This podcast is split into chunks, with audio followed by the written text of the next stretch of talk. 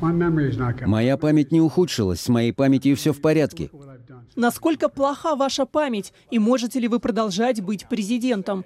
Такой вопрос получил Джо Байден во время незапланированной пресс-конференции в ночь на 9 февраля. Поводом для этой конференции послужил доклад Минюста США. В этом отчете специальный прокурор Роберт Хур рассказал о результатах уголовного расследования против Байдена.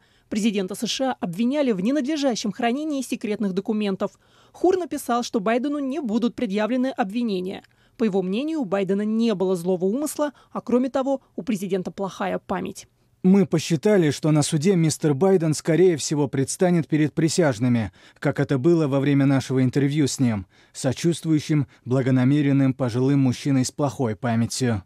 Документы, из-за которых началось расследование, относятся к периоду, когда Байден был вице-президентом, то есть с 2009 по 2017 год. В них, как сообщает агентство Reuters, содержалась секретная информация о войне США в Афганистане и о других вопросах национальной безопасности.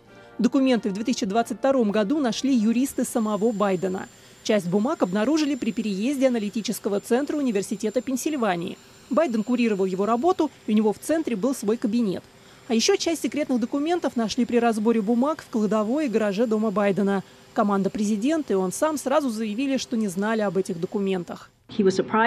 Он был удивлен тем, что эти записи были найдены. Он не знает, что в них. И его команда, как только они выяснили, что эти документы были там, они немедленно обратились в Национальный архив, в Министерство юстиции и сделали все правильно, поступили правильно, передав документы. И они очень тесно сотрудничают с Министерством юстиции. Подобные истории с документами не редкость среди американских политиков. Так, в январе 2023 года адвокат бывшего президента США Майка Пенса обнаружил более десятка документов под грифом «секретно» в его доме.